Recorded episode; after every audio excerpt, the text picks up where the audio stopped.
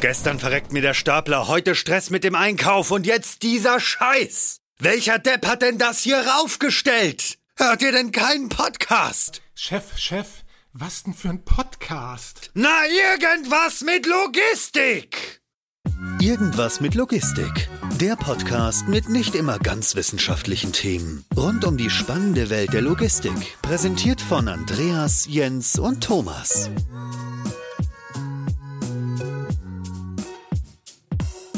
Ja, moin zusammen und herzlich willkommen zu einer neuen Folge Irgendwas mit Logistik. Wie so oft habe ich heute den Jens bei mir. Moin Jens. Moin. Und als dritten in der Runde haben wir den Robert bei uns. Hallo Robert. Ja, hi. Ein herzliches Willkommen in die Runde. Freut mich. Ein herzliches Willkommen. Wow. So eine förmliche Begrüßung hatten wir noch gar nicht so oft. Und Robert, du machst irgendwas mit Buzzwörtern, äh, die, wir, die wir wunderbar heute äh, mal ein bisschen definieren können. Vielleicht kannst du einfach zwei, drei Worte mal zu deiner Person ähm, verlieren und, und welche Buzzwörter du so bedienst. Ja, gerne. Also Buzzwörter ist mein Hobby, genau. Ähm, also mein Lieblingspasswort hat drei Buchstaben, I, O und T. Auf Englisch dann Internet of Things. Und das ist im Grunde das, was uns äh, Tag ein, Tag aus beschäftigt. Vielleicht mal ganz kurz zu mir. Also da gibt's noch ein Buzzword, nämlich IT. das mache ich seit 23 Jahren. Ähm, Informationstechnologie in ganz un unterschiedlichen Konstellationen. Und am Ende des Tages bin ich eigentlich in der klassischen IT groß geworden und habe dann irgendwann mal vor boah, fünf Jahren, glaube ich, inzwischen, gesagt, Mensch, Selbstständigkeit wäre doch mal ein Thema und ähm, habe eine Firma gegründet, die sich eben mit dem Thema Internet of Things äh, beschäftigt. Die wiederum heißt IOX, nämlich Internet Warum of Everything. Warum dann eigentlich das X? Ach so. Ja, Internet of Everything war damals so die Idee, also irgendwie, und es klang so ein bisschen wie iOS, vielleicht. Keine Ahnung. Also ich weiß nicht, was uns damals geritten hat. Vielleicht haben wir auch das eine oder andere Bier zu viel getrunken. Aber ja. Finde ich spannend. Ähm, Internet of Everything ist dann mittlerweile auch schon so ein Buzzword geworden, oder? Ja, also genau. Das ist auch populär, nicht nur, nicht nur durch euren äh, Firmennamen. Doch, ich bestimmt. Also ich glaub, Echt? Ich habe das schon mal unabhängig davon gehört. Nein, nein, nein, auf jeden Fall, genau. Also I, IOI, IOI sieht man auf jeden Fall, ne? Also es kommt jetzt auch so langsam. Mm.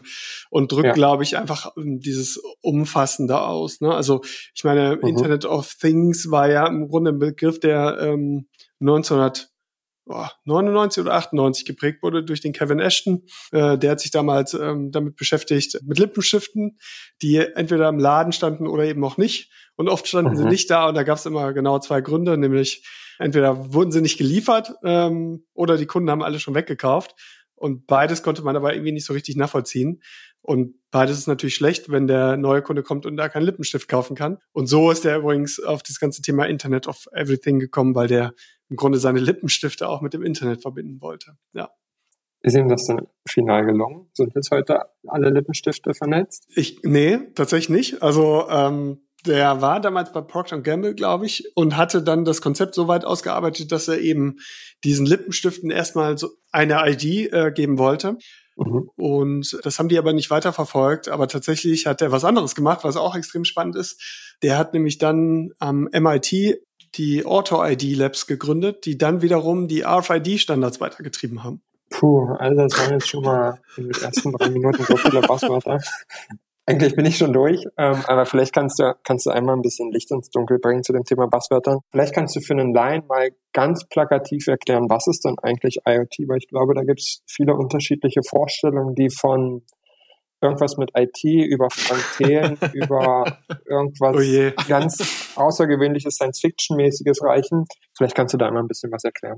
Ja, ich kann es, genau, also um das mal so ein bisschen leichter auch zu erklären, also ähm, fragt mein Kind, wie es Licht angeht. Ja, und das Kind, die meisten Kinder zeigen dann auf den Lichtschalter und sagen, ja, ich drücke hier drauf und geht's oben an. Ne? Also ich muss lachen, ich auch. ja, äh, genau. Also ich wahrscheinlich auch. Äh, ich habe jetzt auch nichts mit Hauselektrik am, am Hut. Aber ein Elektriker würde dann erklären, ja, guck mal, hier gibt's einen Lichtschalter, der ist mit einer Hauptverteilung äh, angebunden, die wiederum an Stromnetz angebunden ist. Äh, dann geht ja aber ein Kabel zum Lichtschalter und vielleicht ist es eine Kreuzschaltung und und und. Also irgendwann kommt der ja. Strom eben an der Lampe an. Und das ist genau der Unterschied. Ne? Also ich finde, IoT ist, ist Technologie sicherlich, ist aber auch eine Art Designsprache mhm. für mich oder für uns, weil wir die Dinge eben ähm, so mit Technologie ausstatten, dass es am Ende einfach wird. Mit Technologie ausstatten, dass es am Ende einfach wird. Genau, also in dem Fall der Lampe ja. zum Beispiel. dass wir eine Lampe ausstatten mit einem Chip, der dann Daten übertragen kann zum Lichtschalter oder vom Lichtschalter zur Lampe. Und damit haben wir die ganze Komplexität auf einmal nicht mehr. Und wie weit fortgeschritten ist das ganze Thema? Ähm, wenn, man, wenn man jetzt den Medien glaubt, dann ist das irgendwas zwischen futuristisch und eigentlich schon überall verbreitet. Und Deutschland ist sowieso Weltmeister darin. Wie ist da aktuell der Status? Wenn wir das äh, Thema mal mit einem Menschenleben vergleichen, sind wir, glaube ich, weiß ich nicht, würde ich sagen, sind wir neun Jahre alt. IoT ist Aber das geht Jahre ja schon, ne? Aber das geht ja schon. Das ist doch, ist doch voll okay. Ja, also wenn man sich anguckt, dass jemand mit 40 dann so richtig gut durchstartet in der Regel, ne? 30 bis 40. Aber ich habe den Moment gerade noch nicht so so mitgenommen. Also ähm, du hast gerade eigentlich beschrieben, dass alles, was man irgendwie ansonsten physisch miteinander verbinden würde, und das hast du anhand des Lichtschalters jetzt äh, dargelegt, könnte man auch mit Hilfe von ja Devices, die du irgendwo ranbringst, auf eine Art digitale Datenübertragung ummünzen. Genau. Hm. Ja gut, dann können wir ja an dieser Stelle aufhören. ist ja eigentlich schon alles ja, Aber ich, ähm, hoffe, ich hoffe, ich zerstöre jetzt keine Welten. Ähm, aber am Ende ist es genau das. Ne? Also es ist auch kein neues Konzept. IoT gibt es im Grunde schon seit 1967, wo der erste Barclays Geldautomat. Aber warum wird das dann, sag ich mal, in der gemeinen Breite, wenn man das Thema mal anspricht, so behandelt wie, weiß ich nicht, ein Feldversuch auf der, auf der ISS irgendwo mitten im Weltraum und kein, keiner traut sich da so wirklich ran. Ja, ja, das ist, das kommt irgendwann. Ja. ja, ja, das ist, das ist ein Buzzword, wenn es das schon so lange gibt und so einfach eigentlich Daten oder, oder Informationsflüsse ähm, transferieren lässt. Weshalb ist denn das erst neun und noch nicht 39? Ja, das ist ähm, ein sehr guter Punkt. Also ich bleib noch mal beim Geldautomaten, ne? weil am Ende ja. ist der Geldautomat was macht er? Ne? Der hat einen Sensor, ähm, da wird zum Beispiel eine PIN eingegeben und dann hat er einen Aktor, ja, also mhm. schickt dann Geld raus. Und 1967 waren die wahrscheinlich mit einem Kupferkabel so dick wie mein Unterarm angebunden, mit einer zentralen mhm. Recheneinheit, weil ich ja nicht nur einen davon habe, sondern mehrere an verschiedenen Standorten und die müssen natürlich dann sicher Sorge dafür tragen, dass an allen Standorten irgendwie der gleiche Kontostand angezeigt ja. wird. Ne? Deswegen vernetzt man ja dann Dinge äh, damit man die gleiche Information an unterschiedlichen Standorten sehen kann. Und ähm, was ist jetzt passiert seit 1967? Das sind, glaube ich, zwei große Treiber. Das eine ist, es wurde immer wieder weiter in Technologie investiert und es wurden immer wieder neue Konzepte entwickelt, wie Technologie arbeiten kann für uns.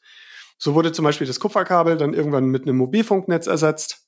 Ja, und das Mobilfunknetz wurde von 2G über 3G zu 4G weiterentwickelt, also wird immer schneller. Wir können seit 4G spätestens ähm, auf jedem Handy uns äh, Videos anschauen, zum Beispiel, also sehr hohe Datendurchsatzraten. So gibt es immer einen weiteren technischen Fortschritt, plus das ganze Thema Standardisierung. Also, dass ich jetzt zum Beispiel mein Handy hier in Europa einsetzen kann, aber auch in den USA ist ja noch nicht lange so. Ne? Also die haben ja ganz andere äh, Funkfrequenzen zum Beispiel. Mhm. Aber zum Beispiel mit dem 5G-Standard wird genau daran gearbeitet. Ne? Und das haben wir auch in der Vernetzung.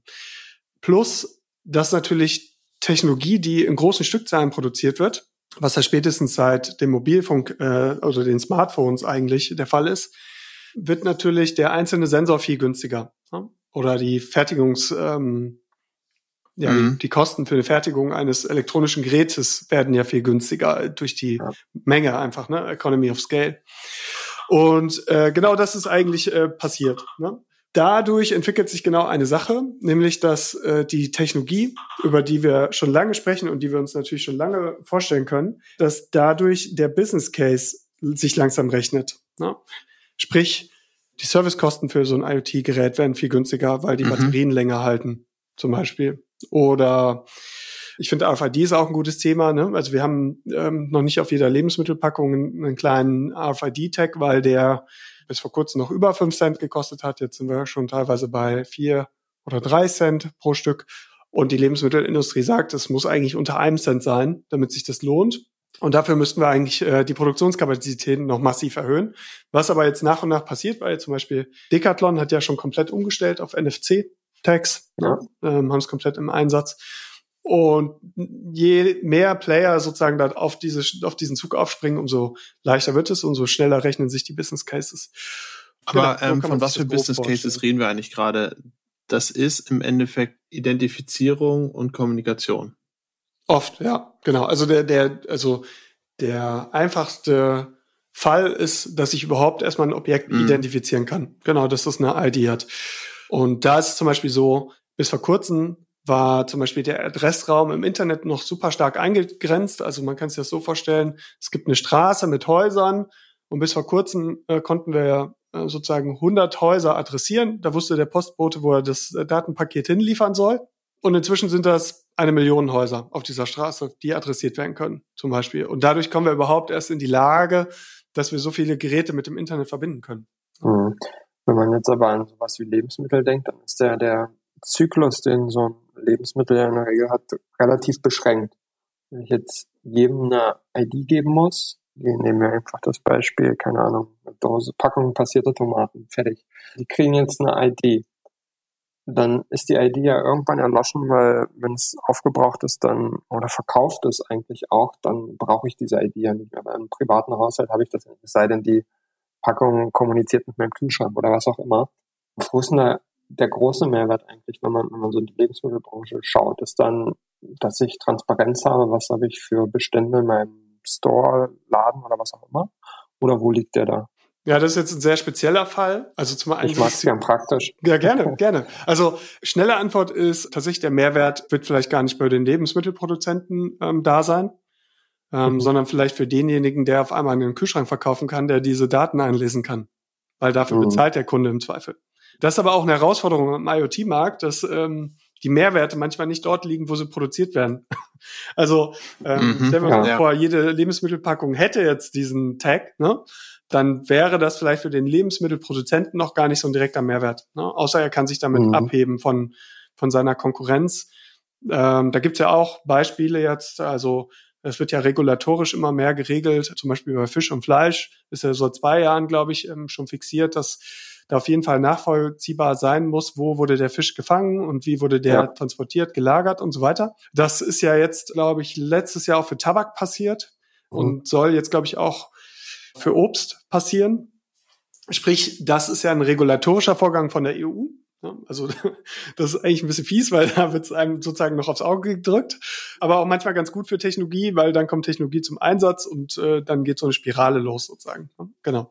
Also da könnte es zum Beispiel sein, dass man, ich will mich davon abheben und ich äh, bin super Transparenz und zeige halt, äh, mein Fisch zeigt nicht nur die Lieferkette oder so, sondern zeigt noch mehr Informationen zu dem Produkt mhm. zum Beispiel. Ja. Okay, also IoT ist zusammengefasst der Kommunikation von unterschiedlichen Geräten oder, oder Artikeln oder was auch immer. Und vielleicht noch zur Einordnung, was macht ihr denn überhaupt in diesem Gesamtkontext? Seid ihr die Berater zu dem Thema? Seid ihr Technologieanbieter? Wie versteht ihr euch selber? Mhm. Also zunächst mal verstehen wir uns als IoT-Experten. Das heißt, wir haben einen Überblick von dem Markt und den Technologien, die es gibt. Mhm. Und der zweite Step ist, dass wir unseren Kunden helfen, IoT also so zu implementieren, dass wirklich auch die Mehrwerte gehoben werden und eben Risiken vermieden werden mit den ganzen Vorteilen. Ne? Also ich gebe weniger Geld aus, um sozusagen diesen Mehrwert zu erreichen, vermeide Umwege und bin dadurch vielleicht auch schneller am Markt mit dem Produkt. Am Ende des Tages ähm, sind wir als Team so aufgestellt, dass wir vollumfänglich IoT-Lösungen entwickeln.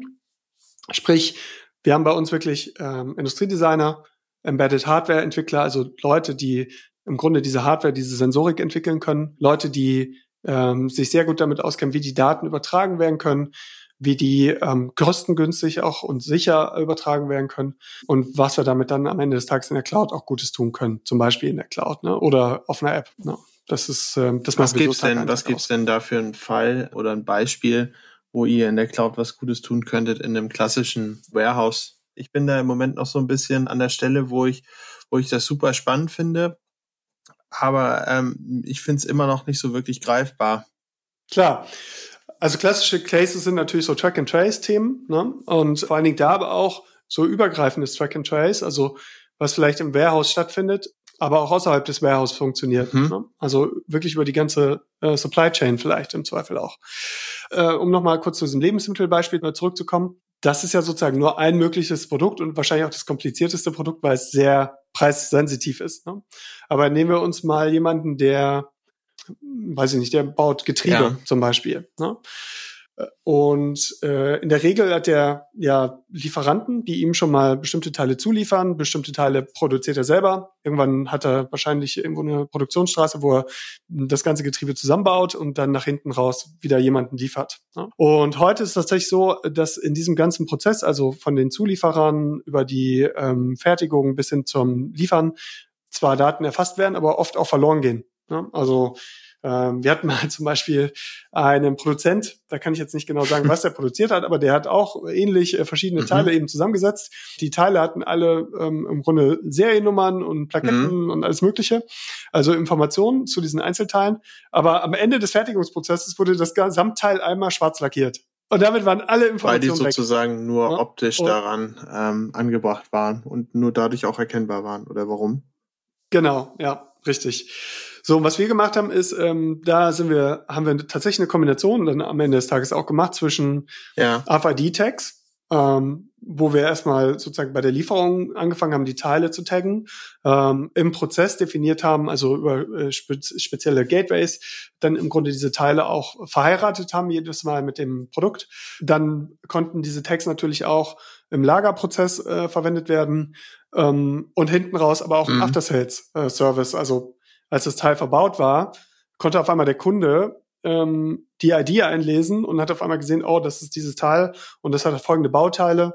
Und äh, zum Beispiel, wenn dann Bauteil ersetzt werden musste, konnte er ganz einfach dann am Ende sagen. Ist sowas denn eigentlich auch überschreibbar? Also sowohl, wenn ich etwas für unterschiedliche Sachen nutzen möchte, beispielsweise Ladehilfsmittel, Klar. Ich sagen möchte, okay, als auch wenn ich vielleicht ähm, bescheißen möchte und das Ersatzteil auf einmal äh, etwas etwas aufwerte oder neuer mache oder dem eine, eine gefakte legale ähm, Historie gebe, was auch immer, ist sowas leicht überschreibbar und weil weil sowas lebt ja wahrscheinlich vor allem, wenn es über den gesamten Lebenszyklus Informationen liefern soll, davon, dass es möglichst ähm, ja konsistent ist, sag ich mal. Mhm.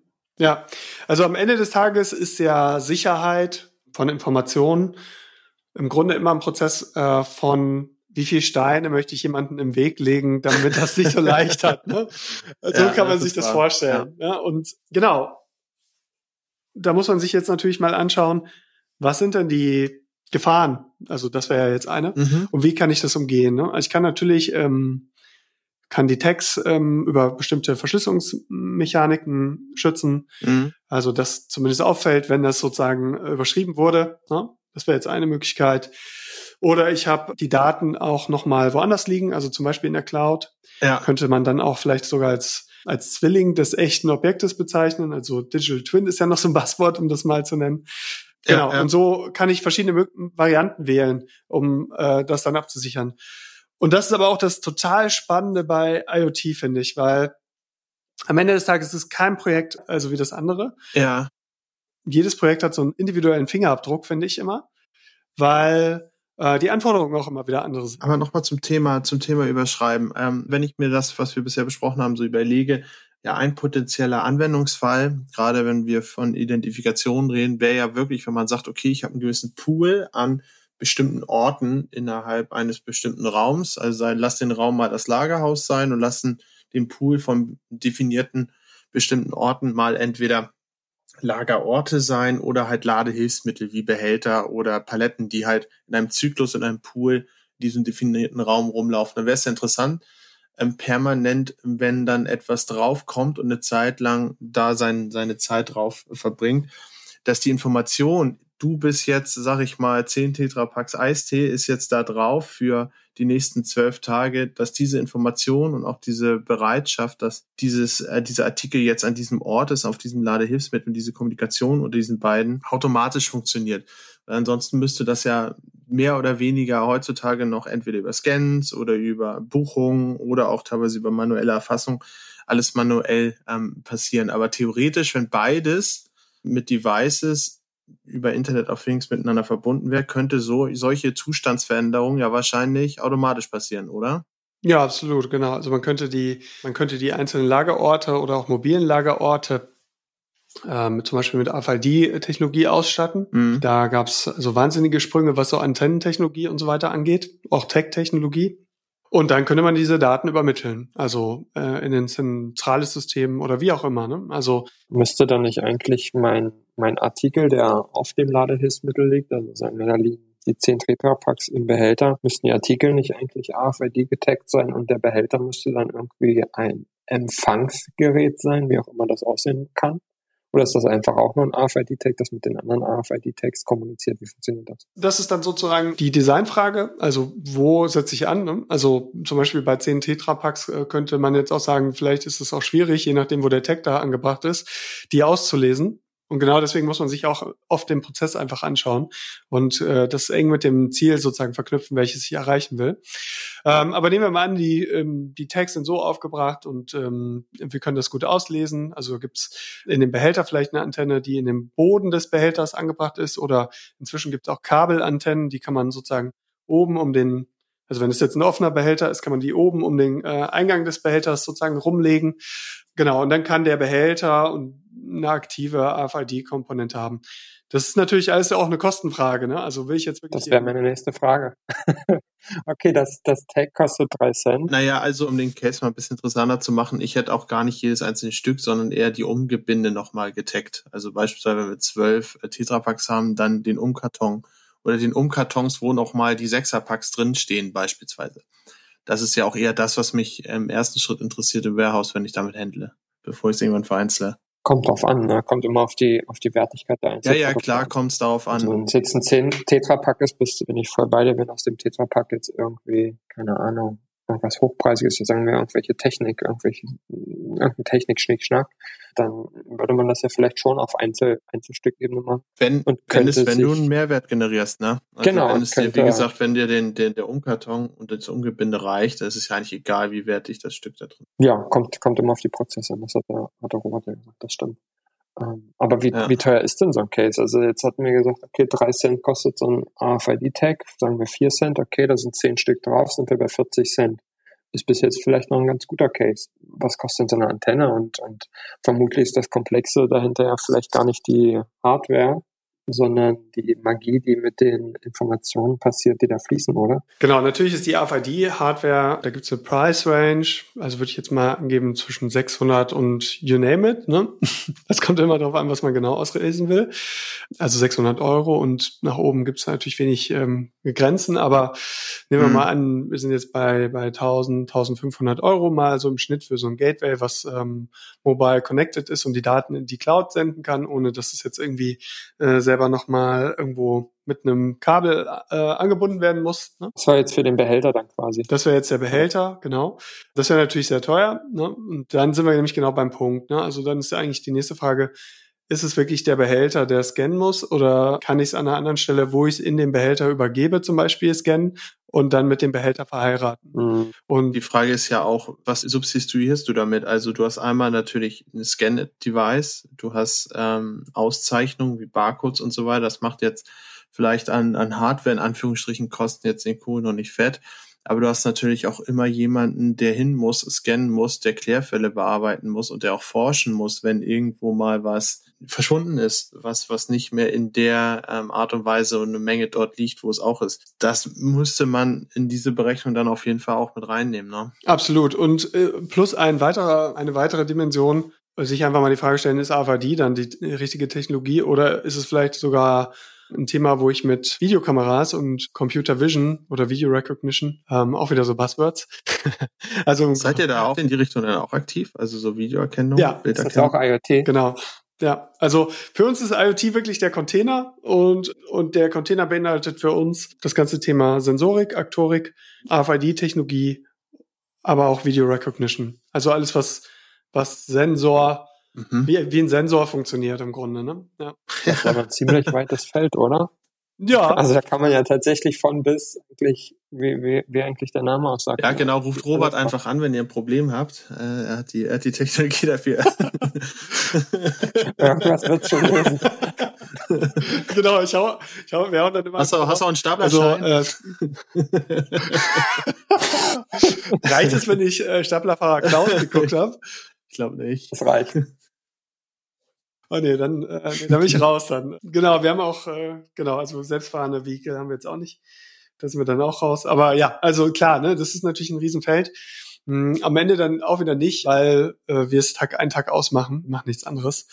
Und ähm, mhm. ja, also ich meine, dadurch hat man dann schon vieles gesehen am Ende des Tages. Ja, klar. Aber am Ende des Tages kann man ja irgendwie alles mit allen vernetzen, wenn man irgendwie einen Business Case rechnet. Besteht eure Hauptarbeit aktuell eigentlich darin, Business Cases zu rechnen, weil irgendwie jeder, nachdem er das Thema halbwegs verstanden hat und, und verstanden hat, dass man alles mit allem kommunizieren lassen kann, erstmal die Anfrage hat, macht das überhaupt Sinn und was kostet das? Also es wäre immer irgendwie mein erster Impuls zu sagen, ich finde das total spannend, wenn mein Whiteboard mit meinem Stift, mit dem ich darauf schreibe, kommuniziert und mir irgendwelche Infos gibt. Wie teuer ist das? Ist das eigentlich Ihre Hauptaufgabe oder ist es tatsächlich so, dass die, ich sag mal, der Reifegrad der Projekte, die an euch herangetragen werden, schon ein bisschen weiter ist? Genau, also das ist eine super Frage, äh, denn man kann ja als, ähm, also wir sind ja als neues Unternehmen äh, gestartet und hatten jetzt nicht das eine klassische Problem äh, vor Auge, was wir jetzt gelöst haben. Und da tun sich dann immer so Investoren mhm. zum Beispiel total schwer mit.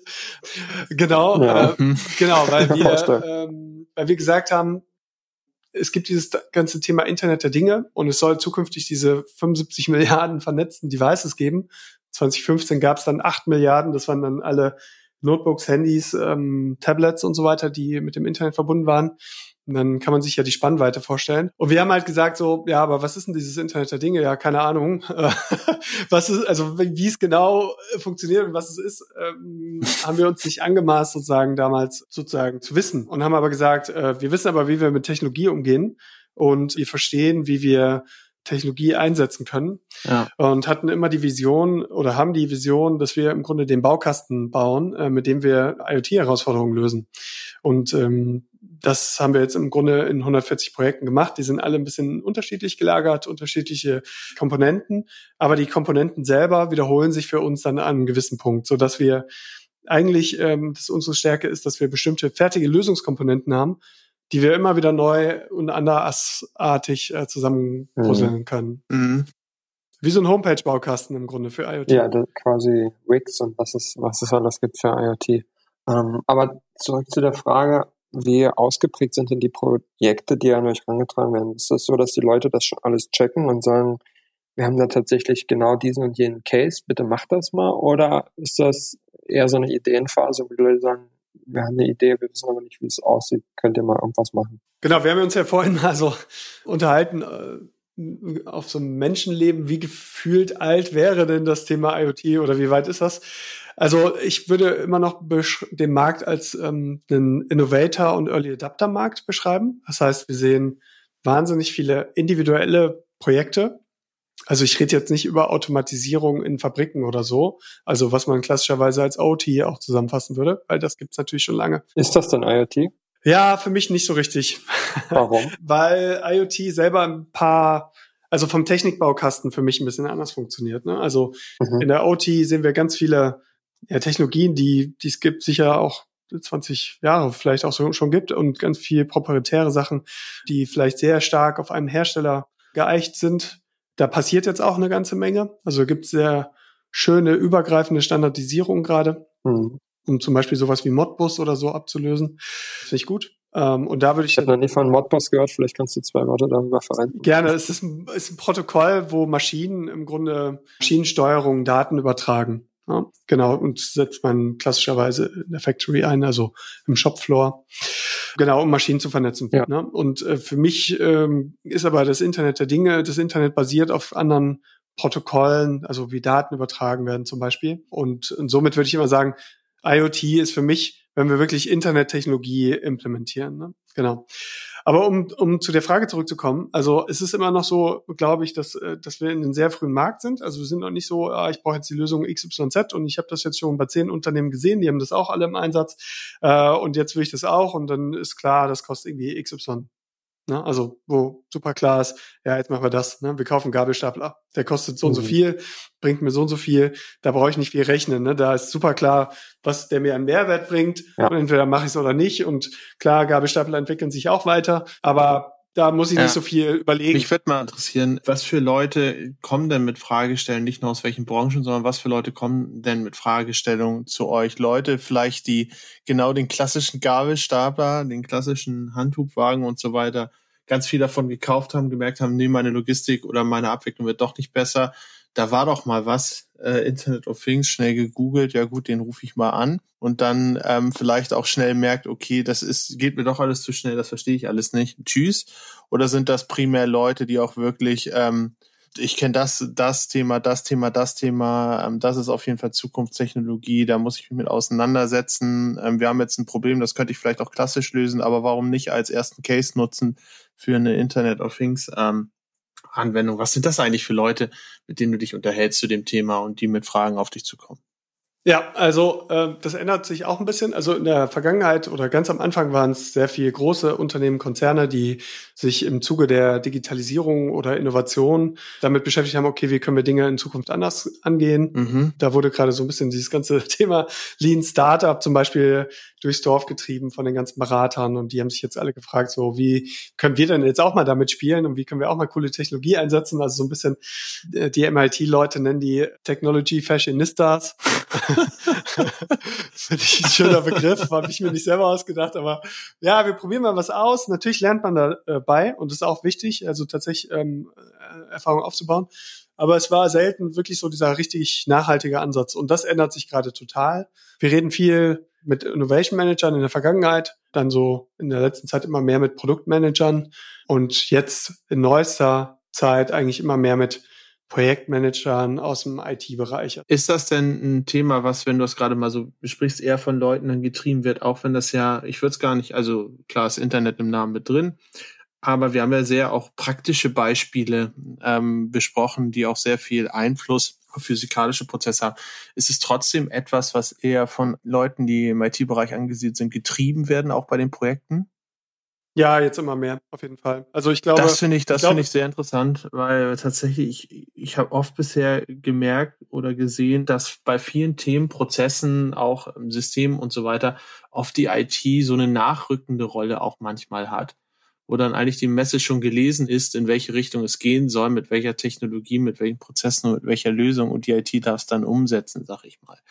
Aber so wirklich mal was anderes zu machen, wenn es mal nicht gerade ein rein IT-getriebenes Unternehmen ist, sondern ein klassischer Händler, klassischer Maschbauer oder auch ein klassischer ähm, Dienstleister, habe ich immer das Gefühl, dass, dass die IT eher so eine unter oder unter würde ich es nicht nennen, aber hinterhergesetzte Rolle hat, wenn es darum geht, Systeme zu definieren. Ja, also da gebe ich dir recht. Also so bin ich, das habe ich auch so ähm, in den, gerade in den 2000er Jahren auch ähm, viel wahrgenommen. Ne? Also da war das Business äh, sozusagen das, was vorgegeben hat, was erreicht werden soll ne? und die IT durfte umsetzen. Und tatsächlich sind auch viele IT-Abteilungen genauso noch geprägt. Ne? Also ähm, Stabilität, Kosteneffizienz sind so die zwei großen Erfolgskriterien. Und Innovation ist genau das Gegenteil. Ne? Deswegen tun sich auch viele Unternehmen schwer damit. Ne? Also es ist halt wirklich die Frage, wie definiert die Geschäftsführung das? Und ähm, es gab einen schönen Prozess jetzt auch im Zuge dieser ganzen Startup, ja, ich will jetzt mal nicht sagen Hypewelle, aber der Startup-Welle, die jetzt so ähm, in den letzten vier, fünf Jahren vielleicht ähm, aufgekommen und durchgelaufen ist, dass es auf einmal sowas wie einen Chief Digital Officer gab, der vielleicht die Aufgabe hatte, auch mal zu gucken, okay, wie ist denn unser Geschäftsmodell aufgesetzt? Ja. An welchen Stellen arbeiten wir da digital und wo können wir da vielleicht noch anders digital arbeiten, der einen anderen Blickwinkel nochmal darauf erzeugt hat. Ähm, und das sehen wir auch ganz oft in IoT-Projekten. Also es ist wirklich spannend. Hm, man kann IoT-Projekte aus unterschiedlichsten Beweggründen durchführen. Also das eine ist, ich will Kosten senken und will dafür zum Beispiel Dinge automatisieren. Also das ist ja das, was IT immer macht. Ne? Also wenn man wenn mich einer fragt, was, was macht denn Informationstechnologie, dann sage ich immer, ja, Daten erheben, um bessere Entscheidungen zu treffen oder im besten Fall die zu automatisieren. So, ne, nichts anderes, um ja. nichts anderes geht's. Und äh, genau, also entweder mache ich das ähm, und dann gucke ich mir im Grunde einen Prozess an, wie der heute ist und überlege mir, okay, wie kann ich da die Effizienz steigern oder oder oder. Und der zweite Punkt ist, ich will sofern digitalisieren, als dass ich irgendwie mehr über meinen Kunden lernen will oder dem andere digitale Kundenerfahrung anbieten will. Ne? Also, dass der Kunde sozusagen vielleicht sein Paket trackt oder im Warehouse guckt, was passiert da gerade oder, oder, oder, oder welcher Mitarbeiter hat das Paket angefasst ja. und es verpackt. Ja. Wenn ich mehr Persönlichkeit zum Beispiel haben will, was wahrscheinlich utopisch ist, aber immer mal so ein Beispiel zu bringen. Ähm, also, das heißt, es gibt immer so auch verschiedene Ansätze. Ne? Also, ähm, zu digitalisieren oder Kosteneffizienz oder ganz neues du hattest, Du hattest jetzt ja, auch, ja. Ähm, anfangs Großkonzerne angesprochen, dann hattest du vom Chief Digital Officer gesprochen. Das sind ja jetzt, das sind beispielsweise meine Funktionen, die habe ich ja jetzt im Mittelstand oder bei kleinen Unternehmen sehr, sehr selten. Ist es dann eigentlich so, dass ich viel Kompetenz brauche, wenn ich jetzt mal so an den geneigten Logistiker denke, der uns vielleicht zuhört, der vielleicht IT-seitig weiß, dass er ein WMS-System und ein ERP-System hat. Aber dann hört es irgendwann auch auf. Wie viel Kompetenz braucht man denn da eigentlich in-house, wenn ihr durch seid mit dem quasi, wenn ihr dem da was hingestellt habt? Ist das was, was man permanent irgendwie weiterentwickeln muss, monitoren muss oder irgendwie damit interagieren muss? Also was wir sehen ist, dass der Kunde, unsere Kunden sind in der Regel auf einer Reise von einem Ist in einem Wunschzustand und deswegen finde ich es auch zum Beispiel immer extrem wichtig, dass es auf Kundenseite einen gibt, der den Hut für das Thema aufsetzt. Das ist üblicherweise jemand, der IT Know-how hat. Das ist okay, ja. Also das wäre auch okay. Oder? Muss aber nicht unbedingt, weil okay. ich sag mal, die Erfolgsfaktoren für IoT-Projekte sind nicht unbedingt IT-Verständnis, ähm, sondern eher wie kriege ich das wirklich im Unternehmen verankert? Ne? Also, dass ich wirklich die Mehrwerte dann hebe. Und äh, mhm. klar, ne, da, das fängt mit der Strategie an, also mit der grundsätzlichen Überlegung, äh, wo könnte mir denn IoT helfen, Wettbewerbsvorteile zum Beispiel zu erzielen und äh, sich dann auch zu überlegen, wie kann ich das ähm, angehen. Also wie passt das auch zu den Fähigkeiten, die ich vielleicht heute schon im Unternehmen habe? Das finde ich immer noch total wichtig, dass man nicht einfach irgendwas macht, sondern sich auch überlegt, okay, welche Fähigkeiten ergänzt es denn? Beziehungsweise will ich jetzt mehr Kunden oder ähm, den Kunden, den ich habe, mehr verkaufen? Also was ist so ein bisschen das Ziel, die Ziellage? Und dann im zweiten Schritt einfach zu sagen, okay, jetzt fangen wir mal an, grundsätzliches Wissen aufzubauen. Insofern, als dass wir einfach verstehen, wo hilft uns IoT, welche Mehrwerte können wir dadurch heben. Und ich finde mal, das ist eher so ein Produktmanager-Job, wo ich ja. mit den einzelnen Abteilungen spreche, mit dem Vertrieb spreche. Oder einfach, einfach jemand, der auch einfach Lust hat, sich mit mal was, mit was Neuem befruchten zu lassen, sag ich mal. Absolut. Also ich glaube, auch da ist es gar nicht mal so wichtig, dass du eine spezielle Rolle hast auf deiner Visitenkarte oder dass das Unternehmen eine gewisse Größe hat ich denke, es ist vor allem wichtig, dass du intern gewisses Standing hast, dass du nicht nur Mist erzählst, sondern dass die Ideen, mit denen du durch die Gegend, mit die, die, Ideen, mit denen du durch die Gegend läufst, auch schon ähm, eine gewisse Grundlage äh, aufweisen. Wenn man das äh, kommunizieren kann und gerade den Mehrwert auch herausstellen kann, ist wahrscheinlich komplett egal, welche äh, Stelle man eigentlich hat und welche Größe das Unternehmen auch hat. Ja, absolut. Ist vielleicht, also vielleicht so ein bisschen meine, meine äh, verklärte Sichtweise auf die Dinge. Ja, also es gibt so diese, es gab eine IoT-Scaler-Studie, äh, die wurde von Microsoft beauftragt, die fand ich ganz spannend. Also da ist unter anderem dann rausgekommen, dass eben immer mehr in der ähm, IT-Abteilung angesiedelt wird. da ist auch rausgekommen, dass Unternehmen unter 200 Mitarbeitern ähm, oft denken, sie brauchen es nicht, was meiner Meinung mhm. nach eine Fehleinschätzung ist. Und ähm, dass es so die richtigen geregelten Verantwortungen dann eher ab Unternehmen die größer als 200 Mitarbeitern sind. Und nochmal spannend war dann ab 10.000 Mitarbeiter denken dann alle, ja, irgendwer wird's machen. ja, ja, das ist, das ist ja, das ist nämlich genau der Punkt. Ähm, man darf sich nicht zu sehr eigentlich auf die Rolle versteifen und auch abgrenzen, die irgendwo mal, sag ich mal, aufgeschrieben ist. Jedenfalls dürfen das nicht alle machen weil ansonsten hast du gerade an den Schnittstellen, also wieder bei der Kommunikation, da braucht man wieder IoT, dann müssen wir wieder alle mit IoT ausstatten, damit die Kommunikation funktioniert. Aber ähm, genau das ist, ist, ist dann ja der Punkt, wo es dann hakt. Und vielleicht kann ja auch gerade bei kleinen Unternehmen, die noch nicht so ähm, ja die Sichtweise darauf haben, das zu benötigen, vielleicht können bei sowas dann ja auch Branchenverbände oder ähm, sowas wie IHKs oder so weiter weiterhelfen. Wir hatten ja letztens den witzigen Fall, wo wir über Blockchain gesprochen hatten in der Logistik. Das ist eigentlich einer der ersten Fälle, die der ähm, Kollege, der Gast dort gezeigt hatte, über einen Branchenverband bei Baumaschinen zustande gekommen ist. Was ja auch nicht unbedingt der Ort ist, wo man sowas als erstes erwarten würde, sag mhm. ich mal. Ja, also ich glaube, genau, je mehr wir sozusagen, also je kleiner die Unternehmen werden, desto eher setzen sie natürlich irgendwo darauf, dass es gewisse Standards gibt oder ähm, wir nennen das Blueprints, also dass jemand das schon mal umgesetzt hat und man das sozusagen nachbauen kann. Also äh, genau, ähm, das ist natürlich wichtig für kleinere Unternehmen. Ähm, ich glaube aber, dass der IoT-Markt sich gerade genau dorthin entwickelt. Ähm, also dass es für viele Herausforderungen inzwischen auch ganz gute Ansätze gibt. Genau. Was ich vorhin noch sagen wollte, ähm, was wir unseren Kunden immer noch geben, ist, wir haben so eine ähm, IOX Akademie aufgemacht, wo wir wirklich kostenfrei jedem im Grunde dieses Wissen, das notwendige Wissen, um bei IoT mitreden zu können, sozusagen, äh, zur Verfügung stellen, weil wir irgendwann gemerkt haben, okay, wir haben hier so viel Wissen aufgebaut, wir wollen das jetzt teilen. Und damit, äh, es hat natürlich auch immer ein bisschen Eigennutzen, ne, weil dadurch ermöglichen wir auch unseren Kunden schneller in das Thema reinzukommen und damit beschleunigen sich bei uns dann auch so ein bisschen die Vertriebsprozesse. Aber ich glaube, es ist nach wie vor, wenn, wenn jemand mal grundsätzlich verstehen will, wie das alles zusammenhängt, kann man da über unsere Webseite ganz gut auch mal reingucken. Ja. Finde ich, finde ich super spannend. Weil genau diese letzten zwei Punkte, wo du geschildert hast, wohin sich das entwickelt. Also zum einen, dass es eher von, ich sag mal, ist trotzdem noch projektbasiert, aber von Einzelprojekten zu ein Stück weit Produkte, Blueprints geht, finde ich super interessant. Und dann halt das Thema Wissen teilen. Ja, das ist, das vermutlich sind das genau die zwei zentralen Dinge, die es braucht, damit das ganze Thema überhaupt irgendwie mal fruchtet. So einen Neunjährigen muss man ja dann doch ab und an mal wiederholen, worum es geht, was so die Anforderungen sind. Von daher finde ich das eine super, super gute Zusammenfassung, so ganz zum Schluss zu unserer Folge. Bevor ich dich entlasse, habe ich noch eine, eine letzte Frage, die du, die du vielleicht ganz kurz und knapp beantworten kannst, dann müsst du entlassen. Nenn uns doch mal einen realen Use Case, den es gibt, der vielleicht brandaktuell ist, wo man sagt, das kann ein super spannendes Thema für jemand sein, der das jetzt gerade hört. Unser IoT-Button der ausgestattet ist mit einem E-Ink-Display, extrem energieeffizient irgendwo angebracht werden kann. Und jemand kann auf diesen Button drücken und zum Beispiel nachbestellen oder bestimmte Prozesse anstoßen. Das ist der most simple IoT-Case, also das Einfachste, was man sich vorstellen kann. Und wir haben hart daran gearbeitet, dass wir das kosteneffizient und gut hinkriegen. Und was ist kosteneffizient beim Knopf?